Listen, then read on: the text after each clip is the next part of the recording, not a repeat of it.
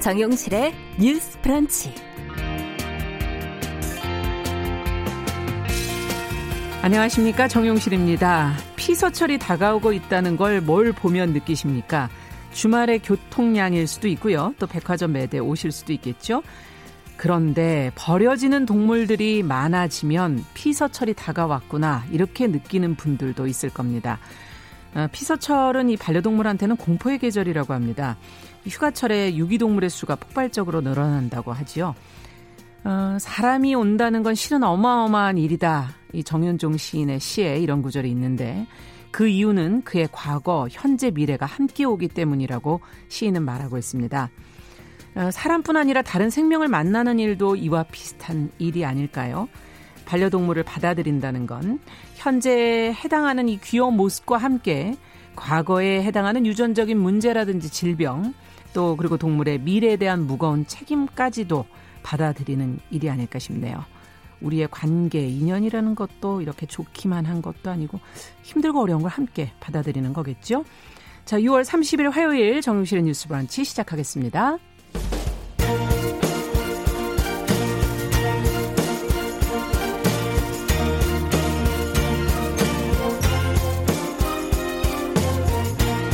여성의 감수성으로 세상을 봅니다.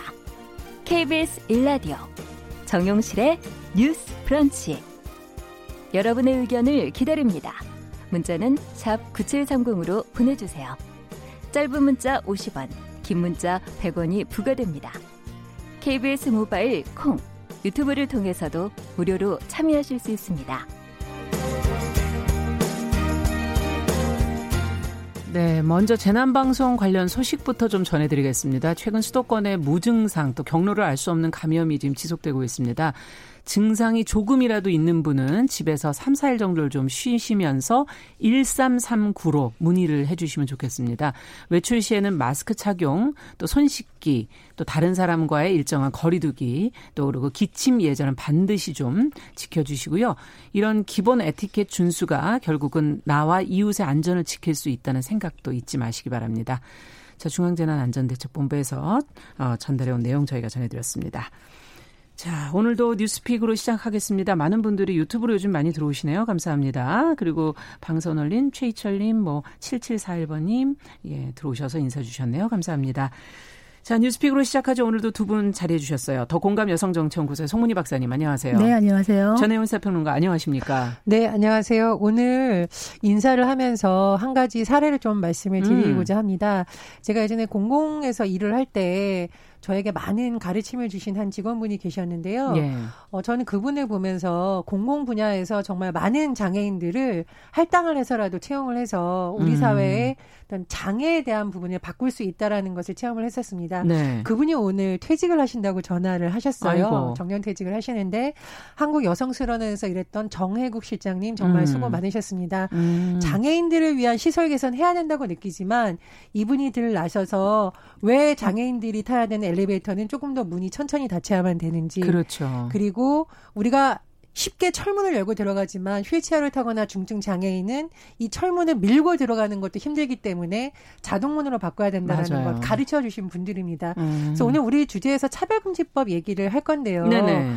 우리가 다른 사람과 함께 일함으로써 오히려 배울 수 있는 점이 너무나 많습니다. 음. 그래서 어, 정혜구 실장님 음, 수고하셨다는 말씀 제가 청취자 여러분이 양해해 주신다면 뭐 음. 뭐 양해해 주실 거라 생각합니다. 정말 수고 많으셨고요. 음. 어, 더 많은 공공 분야에서 이분을 보면 서 장애인분들을 더 많이 채용해서 우리 사회가 변화하는데 좀 앞장서 주셨으면 합니다. 아, 뭐뵌 적은 그러네요. 없지만 정혜국 음. 실장님 축하드리고요. 장애 문제 얘기하시니까 뭐 이 말씀 드려도 되는지 음. 모르겠습니다만 제가 그 장애인 기업 종합지원센터 이사로도 음. 있는데요. 음. 지금 코로나로 많이 힘듭니다. 그런데 장애인 기업은 더 힘들 겁니다. 아. 그래서 많이 힘드신 장애인 기업은 이런 센터에도 좀 문의를 하시고 도움을 요청하시면 조금의 도움을 드릴 수 있겠다 이런 말씀 드리겠습니다. 네. 자, 그러면은 오늘 이제 차별금지법 얘기는 저희 마지막에 좀 해보도록 하고요. 첫 뉴스는 21대 국회 지금 전반기 원구성 이 민주당 독점 체제로 가게 된 내용부터 한번 좀 점검을 해보겠습니다. 정치 뉴스로 시작하죠. 전혜연 평론가께서 나온 음, 관련 내용 뉴스들을 좀 정리해 주시겠어요? 예, 어제 민주당 통합당의 두 원내대표가 박병석 국회의장과 최종 협상에 나섰습니다. 네. 결론부터 말씀드리자면 협상이 결렬됐죠. 예. 어, 그래서 이제 박병석 국회의장이 통합당의 상위원 명단 제출을 계속 거부하는 상황에서 음. 야당 의원들을 상임에 강제 배정했고요. 오후 2시 본회의가 진행됐습니다. 네.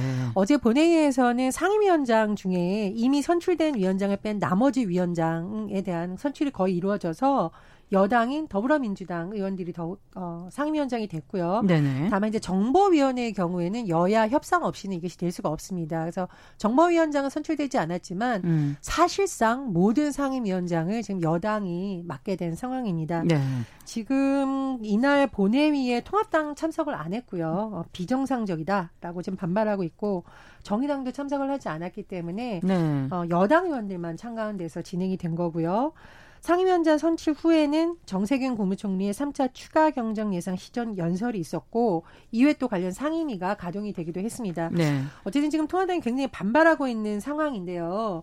통합당 의원들은 11개 상임위원 중에 4인계를 이미 제출했고 말 그대로 이제 상의에 참석하지 않겠다. 국회 음. 일정에 대한 보이콧을 선언한 네. 거고요. 다만 이제 오늘 오전 소식을 보면 통합당에서 비상의원총회를 열어서 앞으로 어떻게 되어 투쟁을 할 것인지 정책 부분에 있어서는 어떻게 임할지 이른바 끝장 토론을 하겠다고 하겠다. 합니다. 그래서 아. 통합당의 구체적인 전략이 이 끝장 토론을 통해서 또 나올 수 있을지 지켜봐야겠습니다. 네. 결국은 이런 상황까지 오게 되는데 아무래도 빨리 좀 서로 잘 얘기가 됐으면 하는 바람이 있었는데요. 어떻게 보십니까? 앞으로 이제 국회가 이제 계속 이제 진행이 될 텐데 어떻게 돌아가게 될지. 어, 사실 이렇게 되지 않길 바랬는데 결국 이렇게 됐습니다. 음. 이 32년 만에 다수당의 상임위 독식 한마디로 얘기하면 정치 퇴보이고 민주주의 후퇴다 이렇게 말씀드릴 수 있겠습니다. 우리가 줄다리기 할 때 덩치가 엄청 큰 사람들이 포진해 있는 측하고 이쪽이 아닌 약한 사람들만 딱 몰려 있는 상황에서 줄다리기 하면은요 정말 재미가 없어요. 그냥 줄줄줄 끌려가거든요. 지금 국회의 모습이 똑같다. 어떻게 보면은 지금 협치 뭐 이런 건 아예 물 건너 간 것 같고요. 네. 이렇게 된 1차적인 책임은 저는 더불어민주당이 음. 있다 이렇게 봅니다. 힘 다수당이라는 힘을 제대로 좀 절제하고 약간 여유로운 모습을 보여야 되는데 네. 1차적으로는 법사위원장 하나 가지고 이런, 이런 식으로까지 몰고 왔느냐라는 책임에서 자유롭지 않을 것이다. 그리고 의회 독재, 음. 독선 이런 프레임에 갇힌다면은 향후 전국 운영을 할 때도 이것이 좀 부메랑으로 조금 책임감이 돌아갈 수 있다 이런 말씀 드리겠고요. 네. 두 번째는 미래통합당에 대해서도 제가 또 쓴소리를 안 할 수가 없습니다. 음. 지금 미래통합당은 이런 얘기를 하죠. 쟤네들이 다 가져갔어. 싹쓸이 해갔어. 이거 의회 독재야. 이렇게 하는 거는 매우 슬픈 일이야. 라고 얘기를 하면서 국민들에게 얘기를 해요. 음. 국민 여러분이 국회를 지켜달라. 네. 이렇게 얘기를 하면서 그럼 우리는 뭐 할 거냐. 앞으로 정책 발굴하고 문재인 정부의 실정을 알리는데 최선을 다하겠다. 이렇게 얘기를 하고 음. 있는데 국민들도 잘 알고 있습니다. 음. 야당이 해야 될 일은 국회 내에서 여당이 독주하지 못하도록 제대로 되게 건, 견제를 하고 그렇죠. 해야 되는 것인데 대체 어떤 일을 하겠다는 건지 음. 어 여당을 제대로 견제할 수 있는 전략은 가지고 있는 건지 만약에 상임위에 다 들어가지도 않겠다 그런다면은 어떤 수단을 가지고 여당을 음. 견제할 수 있느냐 당장 그 3조 3, 35조 3천억에 달하는 추경을 3일 만에 지금 심사를 하겠다고 하는데요. 네. 이거 꼼꼼하게 들여다보려면 일단 미래통합당이 들어가서 살펴봐야 되는데 어 여당이 우리에게 설명도 제대로 한 적이 없어라고 얘기하는 거는 무책임하다. 음. 왜냐하면 우리가 왜 이제 직장에 일하러 갈 때 직장에서 뭐 상사나 동료 스트레스 많이 받고 안이 꽂고 하지만은 사직서를 몇 번씩 생각하지만은 못 꺼내고 계속 일을 하는 거는 집에 있는 자식을 생각하는 부모의 마음인 거, 것이거든요. 예, 그렇죠. 제가 왜 이 말씀을 드리냐면 지금 볼모가 되어 있는 것이 바로 국민이다. 음. 그러니까 더불어민주당의 일당 독재 프레임을 씌우는 것이 미래통합당에게 어떤 정파적으로는 도움이 될지는 모르겠습니다만 국민들은 볼모가 되는 것이다. 음. 결코 책임 있는 모습이 아니 아니다 이 말씀드리겠습니다. 네, 어떻게 보십니까? 저도 뭐 여야가 모두 좋은 모습을 보여주지 못했다. 더군다나 지금 음. 21대 국회에 지금 시작을 알리는 시기잖아요. 시작부터 예. 이렇게 삐그덕대는 것은 여당은 정치력의 부재를 좀 드러낸 것이죠. 음. 물론 문재인 대통령과 어, 여야 관계자들의 오찬이라든가 여러 번의 협상이 변명의 구실은 될 수 있지만 어쨌든 이런 상황을 만든 것이 여당이 음. 보여줄 좋은 모습은 아니라고 생각을 합니다. 다만 어, 미래통합당도 좀 문제가 있다. 네. 저는 이게 전략상에 좀 문제가 있다고 봅니다. 박사님께서 말씀해 주셨듯이 음. 지금 어제 주호영 원내대표 발언을 보면 좀 저는 이해할 수 없는 게 기자회견을 하면서 이런 얘기를 초기했었거든요. 상임위에서 최대한 팩트와 정책, 논리와 대안으로 여당을 견제하겠다. 음. 이렇게 말을 했다가 또 상임위를 안 들어가겠다라고 말하면 이거는 국민들이 보기에 야당이 힘이 없고 여당이 너무 횡포를 부린다가 아니라 잘못하면 야당이 무능하다 이렇게 비칠 음. 수가 있습니다. 그래서 일관된 전략으로 대내 투쟁, 원내 투쟁을 할 건지 음. 아니면 목숨을 걸고 원내에서 어떻게 국민들을 설득할 것인지 음. 지금이라도 전략을 잘 짜야 된다 이렇게 생각을 하고요. 어, 두 번째로 이 말도 저는 조금 어, 받아들이기 어려운데 박병석 의장이 그 법사위 원장을 맡는 것에 대해서 전반기에는 민주당이 하고 예. 이후에 이제 대선이 있으니까 음. 대선 끝나고 나서 대선이 이기는 그 다음에는 그 대선에서 이기는 여당이 하자라고 한 것에 대해서 음. 지금 주호영 원내대표가 뭐라고 했냐면은 대선 결과에 따라서 법사위원장을 맡기는 것 자체가 국회의 독립성, 자율성에 반한다라고 얘기를 했어요. 근데 이 말이 왜 또 모순이냐? 지금 주호영 원내대표가 주장했다는 게 관례에 따라서 전통에 따라서 야당이 법사위원장 가져왔던 걸 왜 이번에 안 지키냐? 그 야당이라는 것도 대선 결과에 따라서 냈던 거예요. 지금 음. 의석수로 여야를 가리는 게 아닙니다. 그러니까 지금 이 일단 논리상으로 일관되지 못하다 이런 부분은 오늘 끝장 토론에서 전열을 좀 가다듬을 필요가 있다라고 생각을 하고요. 네. 제가 마지막으로 드릴 수 있는 통합당의 전략이 좀 문제가 있다라는 것은 코로나19 상황에서는 지금 누구나 다 어렵습니다. 여당 음. 지지층이든 야당 지지층이든. 그러니까 타이밍상으로 지금 정치권의 국민들이 바라는 바는 뭐냐. 음. 힘을 앞에서 먹고 사는 문제, 코로나 위기를 잘 극복해자라는 초유의 상황을 맞았는데 통합당이 지금 계속 이렇게 나가는 것을 보이는 경우에는 제가 늘 눈이 강조하듯이 네. 여당에도 비판이 갈 수 있지만 야당에도 비판이 갈 수 있다는 그렇죠. 겁니다. 그래서 오늘 끝장 토론을 한다고 하는데 음.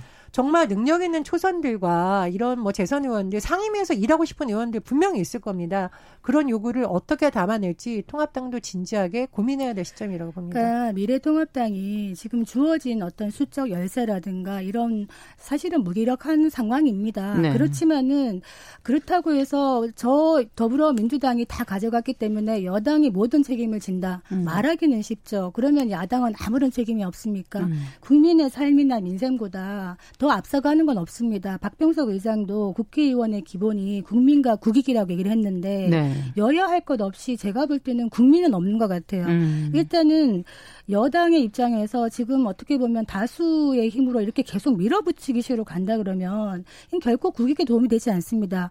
야당을 살려두고 야당과 같이 국정의 동반자로서 야당이 건강해야 여당도 제대로 일을 할 수 있는 것이고 그래야 또 나라도 건강해지는 것이기 때문에 미래통합 당은 전략을 제대로 짜자 음. 이 말씀 드리겠고 더불어민주당은 다수의 힘으로 뭐든지 할 수 있어라는 오만은 버려야 된다 음. 이 말씀 드리겠습니다. 네, 저는 지금 미래통합당에도 분명히 실력 있는 의원들이 많이 있을 거예요. 또 지금 의욕에 넘치는 초선들도 있고요. 음. 상당한 전투력을 그 작은 안에서 발휘할 수 있는 것이 바로 상임위에 들어가서 정책 투쟁을 우리가 한다라고 하거든요. 네. 이번 추경의 무료 규모가 35조 3천억입니다.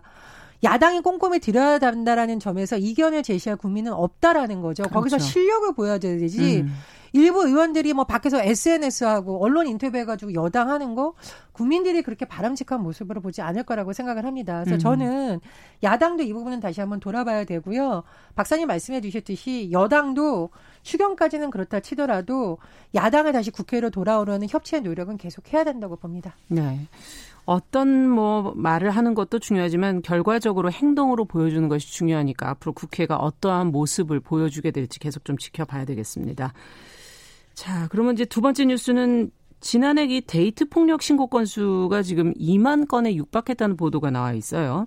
이런 가운데 경찰이 데이트 폭력에 대한 정당 방위 적용을 검토한다 이런 언급이 지금 나와서 어, 최근에 좀 늘고 있는 것 같은 이 데이트 폭력에 관련된 내용 저희가 좀 생각을 해보도록 하죠. 관련 내용 송 박사님께서 좀 정리해 주시겠어요? 네, 경찰청이 28일 날 발표했는데 예. 최근 3년간 데이트 폭력 신고 유형을 보니까 예. 지난해 데이트 폭력 신고 건수가 1만 9,940건, 음. 거의 2만 건에 해당하는 거죠. 그러네요. 이게 2018년보다 한 7% 증가한 수치라 그러는데 네. 최근 3년간 데이트 폭력으로 이제 입건된 가해자가 3만 406명에 달합니다. 네. 그런데 이제 좀 음, 흥미로운 사실은 신고는 매년 늘고 있는데 실제 입건되는 거는 오히려 줄고 있다는 겁니다. 어. 형사 입건 비율이요. 예. 왜 그런가 했더니 경찰청의 견해는 아, 막상 신고가 들어와서 음. 보니까 입건할 정도까지는 되지 않은 케이스가 있지만은 그나마 경찰에 적극적으로 신고하는 상담하고 분위, 이런 분위기가 음. 늘어나고 있다 이런 얘기를 하고 있는데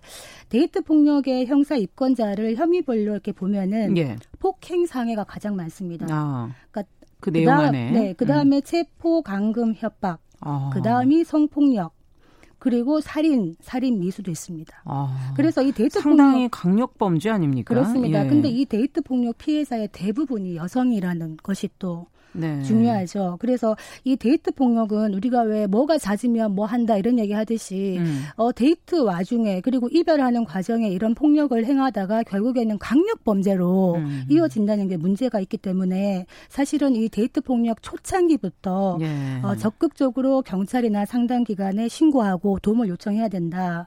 그래서 경찰청에서 7월 1일부터 네. 7월 8월 2개월을 데이트 폭력 집중 신고 기간으로 정했습니다. 음. 그래서 이런 어려움 겪고 계신 여성분들은 적극적으로 신고를 해라. 여성 긴급 전화 133 1366 1366. 예, 그리고 112 긴급 신고도 가능하고요. 네. 사이버 경찰청 보면 온라인 신고도 할 수가 있습니다. 아. 그래서 어, 이렇게 하면은 피해자에게 스마트워치도 제공이 되고요. 예. 그리고 주거지 순찰을 강화한다든지 긴급 생계비, 치료비 이런 지원도 가능하니 음. 혼자 소가리 하지 마시고 빨리 신고하시라 이 말씀드리겠습니다. 네. 자, 이 데이트 폭력은 그동안 사실 좀 많이 보도가 되기는 됐었는데 저희가 좀 이 수치와 가- 그 내용들을 조금 더 자세하게 들여다볼 수 있게 된 것 같아요.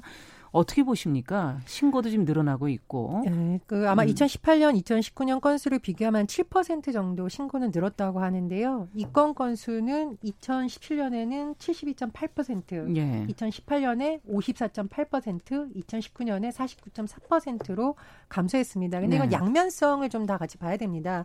신고하는데 이 건이 잘 안 된다. 또 이렇게 볼 수 있지만 거꾸로 이 건까지는 안 가더라도 일단 적극적으로 신고한다. 음. 이런 양면성의 해석이 다 가능하기 그렇죠. 때문에요. 다 봐야 되는 건데 경찰이나 전문가들이 신고를 하고 상담을 하라고 자꾸 권유하는 이유가 있습니다. 경찰에 신고하면 나도 가야 돼. 아, 나 복잡한 일 얽히기 싫어라고 안 했을 경우에 이게 문제가 뭐냐면은요. 데이트 폭력이 가벼운 폭력에 그치지 않고 점점 더 강도가 강해질 수 있다라는? 거죠. 그렇죠. 어. 폭행의 정도가 늘어난다던가 예. 아니면 이게 좀 굉장히 불미스러운 뭐 살인의 미수에까지 간다던가 음. 성범죄로 이어질 수 있다라던가 그래서 초기에 빨리 신고하고 전문가들이 개입해서 이것을 차단하는 노력이 굉장히 중요하다는 겁니다. 네. 그래서 경찰에서 가해자 폭력의 피해자들이 대항한 경우에 정당방위를 적용을 하겠다라는 어떤 원칙을 세운 이유는 너무 두려워하지 마시고 일단 신고를 하십시오. 어, 상대방이 본인에게 폭행을 가했을 경우에 어떤 저항을 하다가 상대방이 다칠 수도 있잖아요. 그렇죠. 정당방위가 적용될 수 있다라는 신고를 음. 좀 적극적으로 할 수 있는 일종의 방안을 마련해 준 것으로 보입니다. 그리고 저는 우리나라 문화가 데이트 폭력이라던가 어떤 남녀 간의 문제에 대해서 둘이 해결할 문제라고 약간 방치하는 문화는 굉장히 위험하다고 봐요. 그렇죠. 말씀해 주셨듯이 음. 피해자의 대다수가 여성인 이유는 물리적으로 아직까지 남성에 대항할 정도가 안 되기 때문에 남성들이 여성을 힘으로 제압하면 나머지가 해결될 수 있다라는 좀 잘못된 문화 영향을 음. 미치는 것이거든요. 이럴 경우엔 초기에 반드시 상담을 받으셔야 되고요. 음. 꼭 참고 넘어가시는 것이 아니라 신고를 해서 초기에 근절을 하지 않으면 본인과 본인 가족들까지 피해가 갈 수 있습니다. 네. 그래서 좀 적극적으로 신고하는 문화 좀 많이 정착돼야 된다고 봅니다. 그 저는 데이트 폭력이라는 말 음. 자체를 바꿔야 된다. 어떻게 바꿔? 뭘로 바꾸면 좋을까요? 데이트라는 달콤한 말이 들어가 있으니까 데이트 폭력 이러면 뭔가 사랑하는 남녀 사이에 뭐 음. 사랑 싸움 정도 이런 식으로 가볍게 치부하는 경우가 있습니다. 뭐 사랑하다 보면 그럴 수도 있지 또 뭐 좋아하시겠지 음. 그것이 아닙니다. 데이트 폭력은 그냥 폭력입니다. 음. 남녀 간의 문제도 아니고 사랑이라는 가면을 쓴 폭력이죠. 어떤 경우에서든 폭력은 있을 수 없다. 음. 그리고 이제 어 우리가 사람 만날 때 이 사람이 나를 만나는 과정에서 이 남자가 나를 폭력을 행사할 것인가 아니면 헤어지자고 했을 때 단순히 헤어지자고 말한 것 때문에 나를 폭, 폭행을 하고 심지어 죽이겠다고 달려드는 남자일까 아닐까를 어떻게 음. 알겠습니까? 처음 네. 사귈 때 관상을 보고 알 수 있는 것도 아니고 그래서 이거는 누구나 겪을 수가 있다. 음. 그래서 데이트 폭력을 당했을 때 내가 뭔가 문제가 있는가라는 생각을 하지 마시고 적극적으로 신고를 해라. 그렇죠. 말씀드리겠습니다. 네, 지금 데이비드 케이님께서도 어, 데이트 폭력이라는 용어는 폭력을 좀 너무 미화하거나 물타기 할 수 있는 어, 용어기 때문에 어, 폭력이라는 것으로 어, 데이트라는 말을 좀 사용하는 것에 대해서 언급을 해 주셨네요. 알겠습니다. 앞으로 좀 이 문제가 이번 어 7월부터 8월까지의 집중 신고 네. 기간에 네. 많이 좀 신고가 되고 조금씩 어 해결해 나가는데 조금 어 도움이 됐으면 좋겠습니다. 자, 정용실의 뉴스 브런치 더 공감 여성 정치연구소 송문희 박사, 전혜연 시사평론가와 함께 진행하고 있는데요. 앞서 계속 얘기해 주셨던 차별금지법 얘기하고 저희가 끝내야 되죠. 지금 정의당이 가까스로 의원 10명을 지금 모아가지고 차별금지법 발의를 한, 한 내용이 지금 보도가 됐는데, 어, 누가 누가 참여를 했는지 이것이 어떤 의미가 있는 것인지 법안 발의 관련해서 어, 전혜연 평론가께서 내용을 좀 정리를 해 주시죠. 예, 법을 발의하려면 의원들이 발의하려면 10명이 모여야 되죠. 네. 지금 차별금지법 계속 주장했던 정의당 의원수가 여섯 음, 명입니다. 여섯 명. 네 명만 모으면 된다 이렇게 생각을 했는데 이 네명 모으기가 너무 힘들었다는 뉴스가 계속 나오죠. 아. 오직 하면 천신만고 끝에 법을 발의했다. 이런 언론 보도가 나오고 있어요. 예. 일단 정의당 소속 여섯 명은 모두 어, 발의를 했고요. 이제 서명을 한 거죠. 네. 나머지 네 명은 더불어민주당의 권인숙 이동주 의원, 음. 열린민주당의 강민정 의원, 기본소득당의 용해인 의원 드디어 10명을 채워서 이제 발의를 하게 됐습니다. 네. 차별금지법 어려운 내용이 아니에요. 예를 음. 들면은 나이, 언어, 어, 뭐 성적 지향, 음. 장애, 성별 이런 것을 이유로 차별하면 안 된다라는 것을 법적으로 하겠다는 건데 네. 이게 또 갑자기 나온 내용도 아닙니다. 역사를 살펴보면 이미 2007년 법무부가 정부 입법으로 처음 발의를 했어요. 예. 13년 동안 6번이나 발의가 되는데 잘 안 됐던 것이고요. 계속 표류했군요. 그렇습니다. 네. 이제 21대 국회에 들어서 다시 한 번 발의가 된 겁니다. 그래서 음. 이 법안이 이제 통과될 수 있을지 관심을 모으고 있는데 어, 심상정 정의당 대표가 기자회견에서 이렇게 호소를 하고 있습니다. 노무현 정부와 함께한 문재인 정부 계속 언급을 하면서 민주당 의원들이 제발 여기에 좀 더 동참해 달라라고 음. 호소했고요. 통합당에서 최근 일부 내용을 빼고 차별금지법을 또 발의하겠다는 내용이 있는데 네. 어쨌든 통합당 의원들도 함께 해달라고 호소하고 있습니다. 예. 차별금지법에 대해서는 최근에 우리가 소식 전해드리면서 어, 불교계에서도 나서도 스님들이 오체투지를 하면서 차별금지법 그랬죠. 개정해야 된다, 만들어야 된다라고 했던 소식 전해드렸고요. 또 국가인권위에서도 네. 나서서 오늘 뭐 박병석 의장에게 음. 의견을 전달한다고 합니다. 인권위에서 차별금지법 제정을 촉구하는 의견을 오늘 전달할 것으로 네. 알려지고 있는데요. 지금 인권위도 나서고 있고 유엔에서도 우리나라에 15차례 거쳐서 사별금지법 제정을 권고했습니다. 15차례나요? 예, 15차례 했습니다. 이런 분위기가 매우 무르익었는데 어쨌든 예. 법안이 본회의를 통과해야지 마련이 되는 것이잖아요. 그렇죠. 21대 국회에서 이 과제를 풀 수 있을지 좀 지켜봐야겠습니다. 지금 너무 어, 참여가 미비해서 동참을 과연 끌어낼 수 있을까 어떻게들 보십니까? 정치인들은 아마 음. 몸살일 겁니다. 왜냐하면 여기에 찬성하는데 이름을 올리는 순간 어, 엄청난 압박이 오기 때문이죠. 반대하는 어떤 네. 세력이나 사실은 과잉 대표된 어떤 집단의 압력으로부터 자유로울 수 있는 국회의원이 많지 않습니다. 그렇기 때문에 지금 아까 천신만고 그때 발의는 했지만은 가야 할 음. 길은 멀다 이런 생각이 듭니다만 사실은 우리 이제 국가인권위원회에서 이번에 국민인식 조사를 해보니까 네. 우리 국민 10명 중 9명이 나도 언젠가는 차별을 받을 수 있다라고 음. 느끼고 차별금지법이 필요하다고 느끼는 게 한 10명 중에 9명. 많은 숫자인데요. 많습니다. 예. 그러니까 우리는 누구나 소수자가 될 수 있고 또 차별을 받는 약자가 될 수 있다. 음. 움직이는 것이거든요. 그래서 이 차별금지법에 대해서 지금 핵심 고리는 성적 지향 성적 정체성 이 부분에 대해서 지금 논란이 많은 거예요. 네. 이거 받아들일 수 없다. 이거는 동성애를 조장하는 거다. 이런 얘기를 하는데 차별금지법이 생긴다고 해서 없던 동성애가 생겨나는 건 아니거든요. 예. 그리고 어떤 성적 지향 이런 문제는 사실 이성이나 논리의 판단의 문제가 아닙니다. 음. 이거는 그냥 받아들여야 되는 그냥 현실이거든요. 음. 그들에게는 삶이기 때문에 이것이 정상이냐 아니냐 부도덕하냐 이런 말 하는 것 자체가 어떤 것이 정상이고 어떤 것이 비정상이냐 음. 이 세상에 반이 남자고 반이 여자인데 음. 내가 몸은 남자지만 여자라고 느낀다든지 그 반대로 느낀다든지 아니면 내가 사랑하는 사람이 같은 동성일 수가 있다는 거에 대해서 이게 부도덕하다고만 말할 수 있는가 이것은 성적 지향이 문제이기 때문에 판단의 영 영역이 아니다. 음. 이런 부분 좀 말씀드리고 근본적으로 차별이 있으니까 차별 금지법이 필요한 겁니다. 그렇겠죠. 저는 좀 적극적으로 예. 동참했으면 좋겠습니다. 네. 이번에 장양 정의당 의원이 이제 대표 발의를 했는데 10명을 대표해서 어, 추가된 내용이 병력 또는 건강 상태를 음. 갖고 차별하면 안 된답니다. 이것은 코로나19 상황에서 많은 사람들이 확진자가 아. 됐잖아요. 뭐 본인이 잘못한 경우도 있지만 그렇지 않은 경우도 앞으로 있으니까요. 또 감염병이 계속 있을 수도 있고요. 예, 그렇습니다. 이런 예. 상황이 있다는 걸 좀 추가해서 음. 말씀을 드리고 음. 장영 의원이 이런 심정을 밝혔네요. 드래곤볼을 모으는 마음으로 공동 발의하실 의원들을 찾아대고 있다. 음. 선진국을 바라보는 대한민국에서 차별금지법 발의하기 위해서 드래곤볼을 모으는 심정이 됐다라는 건 참 안타까운 현실입니다. 예. 많은 의원들이 좀 관심 갖고 좀 음. 참여해 주셨으면 좋겠고요. 평등 증진법을 하자라는 얘기 지난번에 음. 우리가 다뤘잖아요. 예. 특정 집단을 옹호하려는 것이 아니라 평등을 증진시키기 위한 법안입니다. 음. 좀 사회적 인식도 많이 개선됐으면 합니다. 네. 자, 오늘 뉴스는 여기까지 듣겠습니다. 뉴스픽 전혜연 평론가, 더공감 여성정치연구소 송문희 박사 두 분 수고하셨습니다. 감사합니다. 감사합니다. 정용실의 뉴스 브런치 듣고 계신 지금 시각 10시 31분 넘어서고 있고요. 라디오 정보센터 뉴스 듣고 오겠습니다. 중앙방역대책본부는 어제 코로나19 신규 확진자가 43명 늘어 누적 확진자는 12,800명으로 집계됐다고 밝혔습니다. 이 가운데 지역 발생은 23명, 해외 유입은 20명으로 나타났습니다.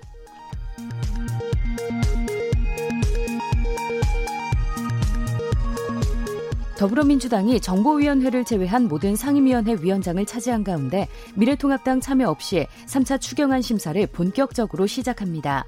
통합당은 대신 당 정책위원회 차원에서 추경안을 검토하고 결과를 공개할 계획입니다.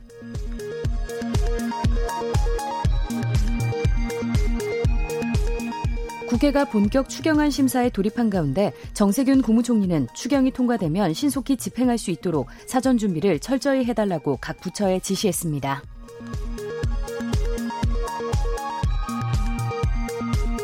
홍남기 부총리 겸 기획재정부 장관이 국가 채무 증가 속도가 과거보다 조금 빠른 건 사실이라며 내년 이후는 지금처럼 재정의 역할을 계속해서 가기에는 재정도 부담된다고 말했습니다.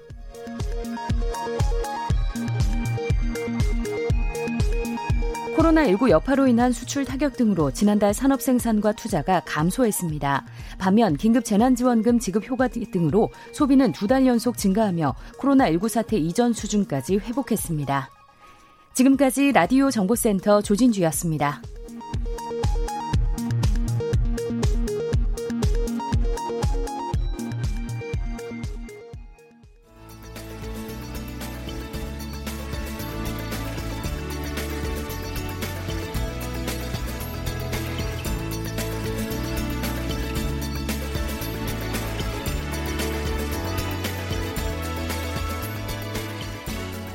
세상을 보는 따뜻한 시선. KBS 일라디오 정용실의 뉴스 브런치. 매일 아침 10시 5분 여러분과 함께합니다.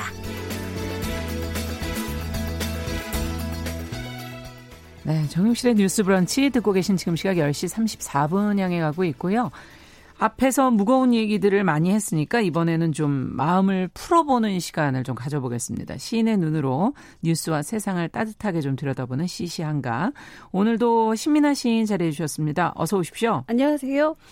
자, 지난주에 뉴스가 또 재밌어서 한 주가 하자가 됐었는데 오늘은 그 기대를 또 어떻게 채우시려고 오늘 어떤 뉴스 갖고 오늘은 오셨어요? 구수한 뉴스. 구수한 뉴스? 음. 뭐 냄새가 나는 건가요? 뭐 요새 네. 지자체가 네. 운영하는 공영 자전거로 출퇴근들 많이 하시잖아요. 아우, 요즘에 많아요. 서울시 하면 따릉이. 따릉이. 예, 음. 아시죠? 예, 여기 회. 저희 회사 앞에도 예, 있, 있어요. 있더라고요. 예. 예. 근데 요새 매연을 그게 발생시키지도 않고 음. 짧은 거리 갈 땐 교통체증도 피할 수 음, 있어서 그렇죠. 그 요즘 같은 코로나 시대에 다른 사람과의 접촉을 많이 줄일 수 있어서 아, 좋은 교통 수단으로 주목받고 있는데요. 그렇겠네요. 근데 각 지자체가 공영 자전거 이름을 사투리와 지역색을 섞어서 기발하게 지었더라고요. 따릉이가 그러면 서울만 해당되는 거군요. 예. 그래서 음. 혹시 진행자님께서 아실지 모르겠는데 7월부터 시범 운영되는 광주의 공영 음. 자전거 이름이 뭔지 아세요? 광주 걸 제가 잘 모르실. 것 같긴 해요. 몰라요. 타랑깨입니다. 네? 타랑깨. 아, 그러니까 타랑깨. 예, 어. 타랑깨는 타라니까라는 어. 뜻의 전라도 사투리죠. 네. 한 번에 딱 와닿는 사투리 이름이 전 재밌더라고요. 아, 그러네요. 그러네요. 그래서 각 지역의 공영 자전거 이름을 한번 찾아봤습니다. 이야, 궁금하다. 그래서 충남 대전은 대전. 타슈. 타슈. 예. 와, 좋네요. 경북 도청 네. 신도시는 어. 다이소.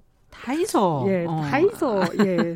그리고 네. 또 수원은 마스코트 이름인 반디와 바이시클을 합쳐서 반디클. 반디클. 예, 이런 이름으로 또 지역색을 드러냈고요. 어. 전남 나주시는 식나고입니다. 신나고. 예, 어. 식나고. 어. 그래서 저같이 찾아보는 사람이 많아서 그런지 이름을 모아서 소개한 기사도 있고요. 그렇군요. 그리고 지역의 자전거 이름들이 SNS에서 종종 화제가 되기도 한다고 합니다. 야, 이름 정말 잘 지었는데요. 예. 잘 지었어요. 예. 그 지역 느낌 물씬 나게. 네. 어, 이 중에서 신민아 시인 개인적으로는 네. 어떤 이름이 제일 마음에 드세요? 이렇게 후보 올린 것들 중에서 사실 우열을 가리기가 힘들었어요.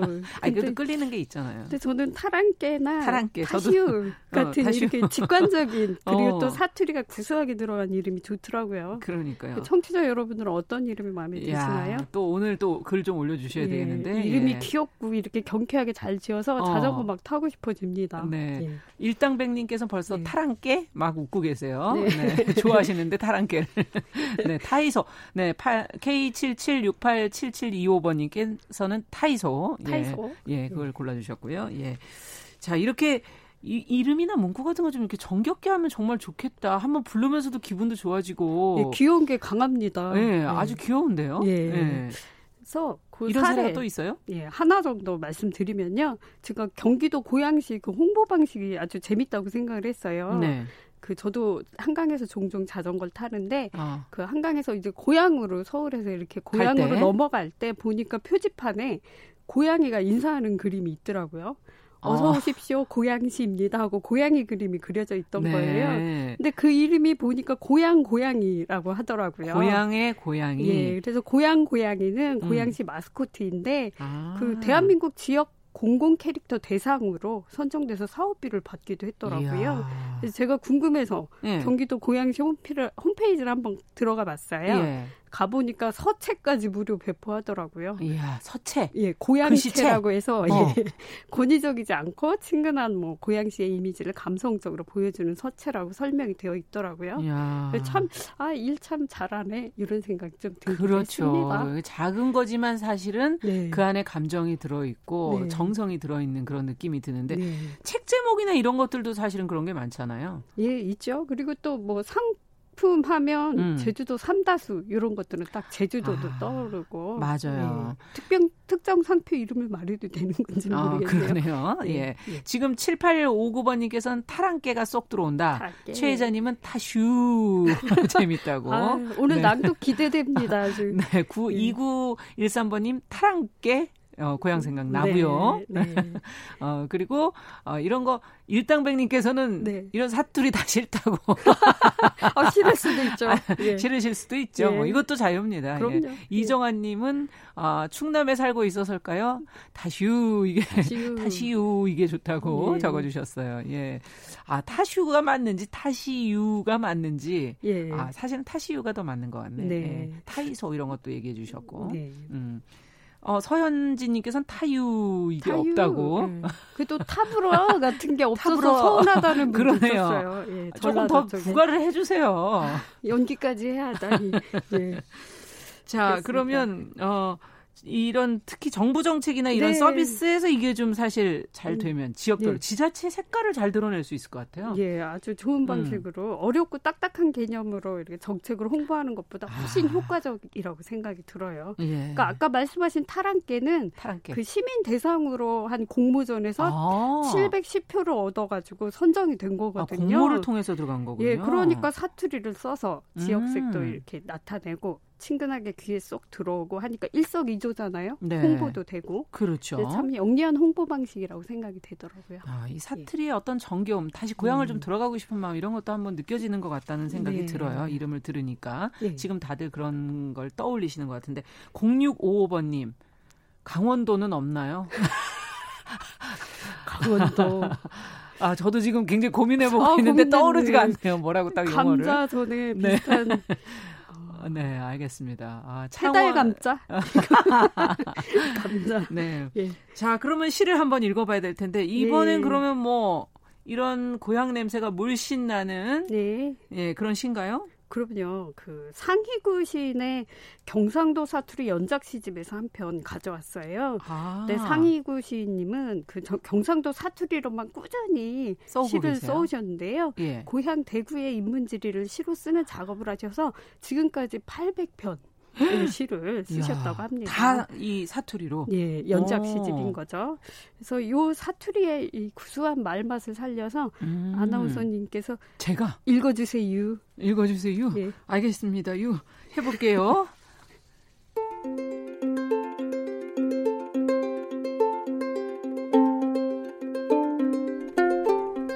오솔길 끝에 막은 안창집에는 할매 혼자 산다.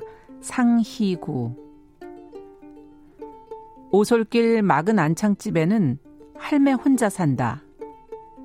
동네 사람들은 오솔길 질바닥이 반들반들 반들이 할 때는 할매가 하도 빨빨거리며 댕기싸 할매가 마이 삐대 쌓아서 그러려니 이래 할매 건강이 괜찮다 여기고 오솔길 질바닥 위에 잡초가 듬성 듬성 돋기 시작하마 아이고 인자사 할매가 아픈갑다 여기는 기다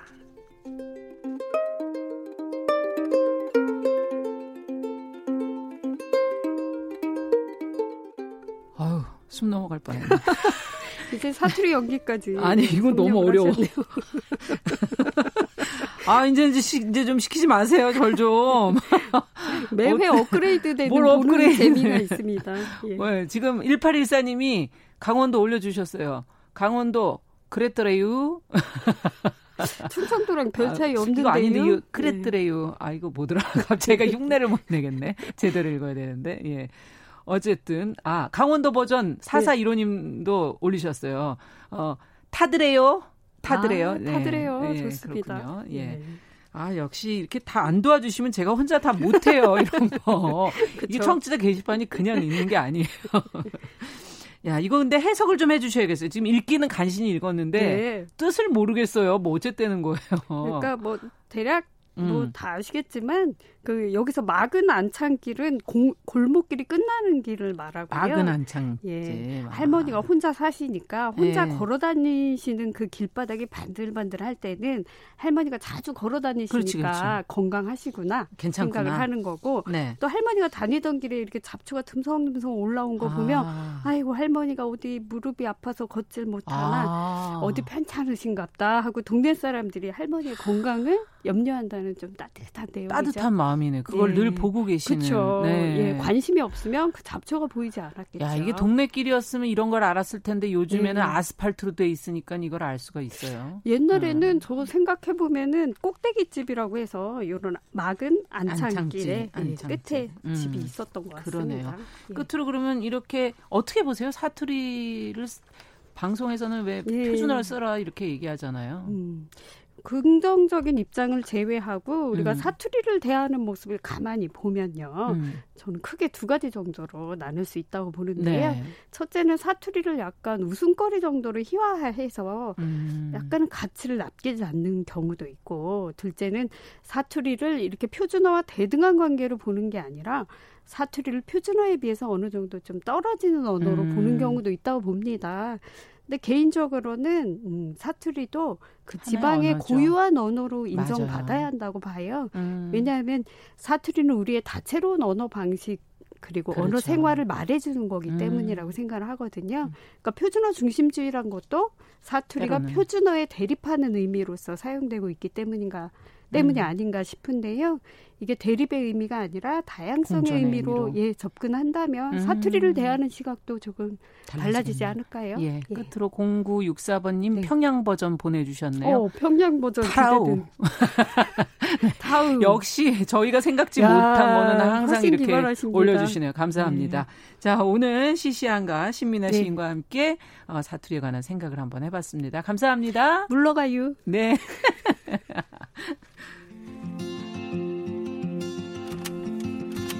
우리는 만났다. 월요일부터 금요일까지 오전 10시 5분엔 뭘 해요? 참고로 말하지만 정용실의 뉴스 브런치를 들어요.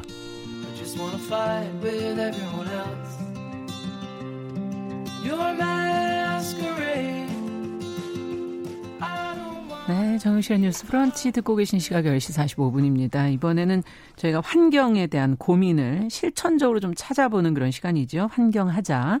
오늘도 그린피스 서울사무소 김지석 전문위원과 함께하겠습니다. 어서 오십시오. 네, 안녕하세요. 예. 네. 제목을 좀 생존하자, 뭐 생존하자 바꿔보는 계속 바꿔보자고 지금 그러고 계세요. 네, 다시 한번 건의드립니다. 네. 근데 환경 얘기가 좀 들어가야 이해하시기가 쉬워서 저희가 지금 안 고치고 있는데 아, 그런가요? 환경을 생, 통해서 생존하자. 네. 근데 환경이 있어야 생존을 하죠. 그렇죠. 기후가 망가져서 뭐 먹을 게 제대로 맞아요. 안 나오면 네. 못 삽니다. 그만큼 지금 네. 생존에 얽힌 부분이다. 환경이 이렇게 지금 계속 강조해주고 계신데 네. 여름 얘기 저희가 그래서 이 더위가 이렇게 온 것도 바로 이 환경 문제 때문에 그렇다. 이게 지금 어느 정도 상황이다라는 거 지난 시간에 좀 말씀을 드렸잖아요. 네, 그리고 그 원인은 네. 이산화탄소가 계속 네. 발생되기 때문에 네, 그래서 그걸 줄여야 된다. 예. 다른 나라들은 근데 제도적으로 그러면 어떻게 하고 있는지 이게 제도가 갖춰져야 결국은 바뀐다는 얘기도 계속해 주셔서 네, 그럼요. 예. 다른 나라하고 한번 그런 제도적인 측면을 좀 비교해 보고 싶어요. 네, 네. 그 오늘은 이제 좀 대본을 음. 준비한 대로 한번 흐름을 타고 한번 가보겠습니다. 그, 네.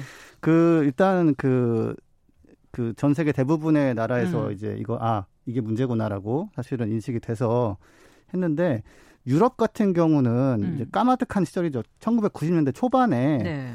어 그러면은 어, 이 정도 줄여야 되면 그렇게 해야지 해서 어, 어 2020년에 아, 뭐 2050년에 예를 들어서 50%를 줄여야겠구나 하면서 그때부터 관련된 정책을 이제 조금 조금씩 이제 했어요. 90년대부터. 네, 그러니까 이미 30년 전에 시작한 아, 거죠. 준비가 상당히 일찍 됐네요. 네, 네. 우리나라도 뭐 언론 보도는 뭐 그때도 나왔었고요. 다만 근데 뭐 실천적인 것이 눈에 두드러지게 많지는 않아서. 네, 우리나라는 그냥 좀 아 이거를 약간 좀 뭐 잔소리 내지는 간섭 음. 내지는 우리의 앞길을 방해하는 뭐 장애물 정도로 좀 인식을 네, 많이 했었죠. 환경을. 예, 예. 그래서 국제 기후 변화 협약이 있으면 어, 우리도 살아야 되니까 어떻게 잘하자가 아니라 음. 아, 어떻게 하면 우리가 좀 음. 어렵다는 걸 잘 어필해서 그렇죠. 좀 이렇게 의무를 줄일까. 예, 그게 네. 약간 이제 애국하는 뭐 이런 걸로 음. 외교부에서는 받아들여가지고 이렇게 음. 했었고요.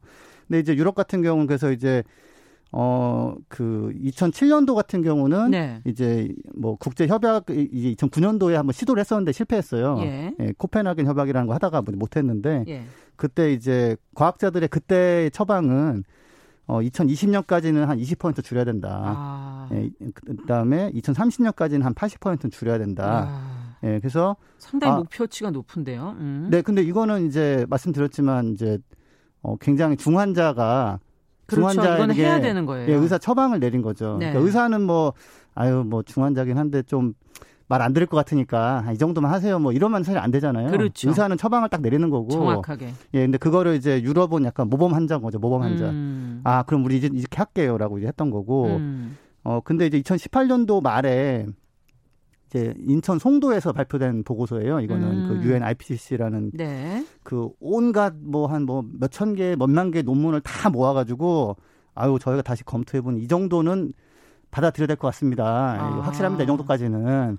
뭐 그 더 나간 얘기도 있지만 그건 일단 더 검토를 해볼게요. 뭐 이러면서 예. 나온 보고서가 있는데 거기서는 뭐라고 했냐면 이게 약간 폭탄 선언 같은 거였어요. 아. 2030년까지 50% 줄여야 된다. 아. 그리고 2050년까지는 100%를 줄여야 된다. 그렇군요. 예, 이게 이제 발표된 곳이 사실은 인천 송도입니다. 예. 예 근데 우리나라에서 그, 하필 바, 발표가 된 네, 이게 돌아가면서 이제 발표를 하고 사실은 음. UNIPCC라는 그 기구에 지금 회장님이 이, 이회성이라는 우리나라 한국 분이에요. 아 네. 그래요? 네, 이분이 예. 그거 대신 지한 3년 정도 됐죠. 예. 그럼 우리가 모범국이 돼야 되는데 사실은. 어, 그래서 어제 정도부터는 어젠가 그저께인가는 유엔 사무총장 전 유엔 사무총장 음. 반기문 어그 지금 네. 국가 기후 환경 위원회 위원장님께서 예. 이제 그 기재부나 산자부 사람들을 만나 보면 음. 이게 되게 조금 어떻게 하면 천천히 갈까 뭐 음. 지금 나온 얘기 너무 급진적이다라고 얘기를 하는데 그게 아니다. 그게 아니다라고 설명하고 계시는군요. 예, 오, 오랜만에 조금 이제 발언을 좀 이렇게 확실하게 하셨더라고요. 네. 예, 그래서 어 근데 유럽은 하여튼 그냥 처방이 나오면 어, 바로 합니까? 어 그거 논의는 좀 걸려요 시간이. 네. 뭐냐면 한 27개국이 합의해야 되기 때문에. 음. 근데 그래도 한 그래서 처음에는 이제 막 뭐 반론도 나오고 하는데 한 1년 지나면 이제 그, 음. 그 유럽 지역의 목표가 돼 버리죠. 음. 네. 그러면 현재 상황이 어떻습니까, 유럽은? 네, 그래서 그 근데 이걸 하게 되면 그러면은 여기서 여기서 제가 정말 좀 이건 빨리 바뀌어야 되는 게 네. 아, 일회용품 사용 줄여야 되고 네. 뭐 버스 좀 타야 되고 네. 어뭐 작은 실천해야 되고 음. 그거는 아니거든요. 음. 예, 가남 뭐 2기, 3기인데 음. 어, 오늘부터 술을 반으로 줄일게요라는 거는 음. 자기의 약간 뭐 자위죠 일종의 그렇죠. 예, 네, 그냥 네. 자기 스스로 그렇게 하는 게 낫지 않나 네. 이런 생각. 어, 그 정도면 좀 낫겠죠. 예. 그 정도면 저 진짜 노력하는 음. 거거든요. 하는 건데 이제 그거로는 안 된다. 안 되죠. 그냥 병원 들어가셔야 된다는 거군요. 어, 예, 뭐 아니, 그럴 상황이 아니다. 네, 아니면 이제 주변에 음. 알려가지고 나 술못 음. 살아가게 예, 무슨 뭐 전자발찌를 채워주든지 음. 아니면 아 우리 동네 술 못 팔게 해줘. 음. 자꾸 마시고 싶어 뭐 이런 식으로 돼야 되는 거라서 그러니까 그러면 사실 그러니까 실천 뭐 개인 실천 이런 거는 뭐 불 좀 끄기 뭐 내복 좀 입기 예. 이런 거 도움 됩니다. 예. 뭐 숭고한 실천인데 예. 그걸 해결이 안 돼요. 예, 그래서 예. 뭘 해야 되냐면은 전기 생산을 다 바꿔야 되고 예. 이산화탄소가 안 나오는 걸로 음. 그다음에 이제 뭐 여러 가지 몇 가지 더 있지만 자동차 같은 경우도 엔진이 달려서 휘발유나 음. 디젤 연비가 엄청나게 좋아도 경차라도 사실은 이제 안 되는 거예요. 나오기 때문에 네, 네. 음. 그래서 이제 그러면은 근데 한 가지 답답한 건 뭐냐면 답답한 건 투성인데 네, 지금 음. 대본 한 장을 못 나가고 있는데 음. 중요한 내용이니까. 할 얘기가 너무 많으시기 때문에. 어, 네, 네. 예. 그래서 그래서 그 독일 같은 경우는 지금 음. 독일이 아직도 욕 먹거든요. 충분히 안 한다고. 그 독일의 청년들이 막 길거리 나서 시위하고 그래요. 아. 우리 다 죽일 셈이냐 이렇게. 그렇죠. 젊은이들한테 중요한 문제죠. 네, 네. 엄청나게 막 그 세게 나오 얘기하는데 그뭐 과학적 사실에 맞는 거고요. 근데 그 독일이 그러면 지금 전기를 몇 퍼센트를 재생에너지를 쓰고 네. 있느냐? 43%입니다. 43%. 근데 이제 부족하다 이거. 그걸로 안 되거든요. 네. 음. 더 빨리 더 많이 해야 되거든요. 아. 그러면 그, 예. 다른 나라들도 얘기해 주세요. 네, 영국 같은 경우는 이제 한 37%를 쓰고 있고요. 그 재생에너지로. 음. 그다음에 이탈리아가 36%. 음. 근데 우리나라는 지금 현재 순위가 뭐냐면 그 3에서 4%밖에 안 돼요. 3에서 4%? 예, 앞자리는 똑같습니다. 근데 유럽은 아, 이거는 완전 다른 유럽은 뒤에 뒷자리가 붙고요. 우리나라 앞자리하고 따라 끝이에요. 잡기도 힘든 거네. 예, 그런데 음. 이제 이거를 그그 그 뭐랄까 2030년까지 정부가 20% 한다고 했는데 어휴, 쉽지도 그리고, 않겠는데 이것도. 아니 근데 그거는 뭐 하려고 마음 먹으면 합니다. 네, 이거는. 바로 그냥 빨리빨리 해야 될거 예, 같아요. 2040년에 35%를 한다고 그러는데 이제 문제는 이것도 안 된다고 뭐라고 하는 분들 많아요. 지금 그럴 상황이 아니라. 그런데 그거는 음. 35%라는 건 40년에 그거는 과학적 처방에 전혀 맞지 않거든요. 아니 그러면 네. 이번에 아니 저는 미국이 그 파리 기후 협약 탈퇴하고 막 그런 보도가 나왔었잖아요. 네, 그러면 네. 그거는 미국도 지금 이루고 있는 거 아니에요? 아, 근데 이제 시간이 지금 안 돼가지고. 네. 미국 같은 경우는 이제 트럼프는 그러고 있지만 음. 그 지자체들, 뭐 아, 캘리포니아 주나 이런 데는 네. 야, 니, 네가 그만둔다 하지만 그건 과학적이지 않잖아. 아. 트럼프는 사실 지금 마스크 쓰기도 거부하잖아요. 그러니까요. 지금 비과학적인 사람이거든요. 알아서 지금 판단하고 있죠. 그래서 예, 대부분의 주, 그러니까 많은 주의 주정부들은 음. 아 우리는 우리는 할 거야. 음. 우리는 마스크 쓸 거야. 우리는 온실가스 음. 줄일 거야. 해가지고 아. 지금 뭐 소송도 막 하고 있고 트럼프랑 아. 이게 무슨 약간 남북 전쟁 때 노예제 뭐 놓고 막 찬반이 엇갈리듯이 전쟁 나듯이 좀 가고 있는데 음. 아무래도 미국 내용은 좀 나중에 말씀드려도 될것 같아요. 시간이 제가 있나요 지금? 예, 한 1, 2분. 아, 1분 있습니까? 예. 아 그러면은 그러니까 미국은 좀 오락가락했어요. 음. 그러니까 어 아버지 부시 때는 그 이제 온실 효과를 그린하우스 이펙트라고 그러는데 네. 우리는 나는 내가 화이트하우스에 들어가서 백악관에 들어가서 아. 뭔가 달라지는 거 보여주겠다. 화이트하우스 아. 이펙트를 보여주겠다고 해서 막 노력을 했고 큰 소리에 쳤죠. 네. 노력은 별로 안 했어요. 아, 노력은 안 하고 소리만 쳤고. 예. 그래도 문제는 인정을 했어요. 음. 이게 90년대 초반 얘기거든요. 그렇죠. 그다음에 클링턴하고 이제 엘고가 대통령 부통령이 돼가지고 음. 국제 협약도 좀 이렇게, 잘 만들어 볼 노력하고 여러 가지 연구 지원하고 했어요. 네. 근데 그 다음에 이제 아들 부시가 들어와가지고 음.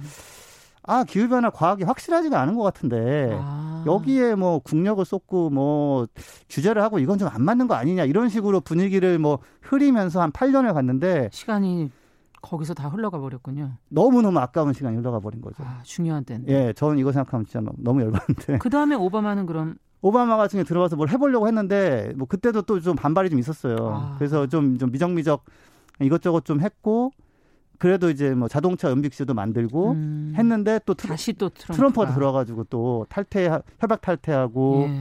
뭐다 뭐 안 하겠다 고 그러고 그래서 알겠습니다. 지금 싸우고 있습니다 지금. 아. 네.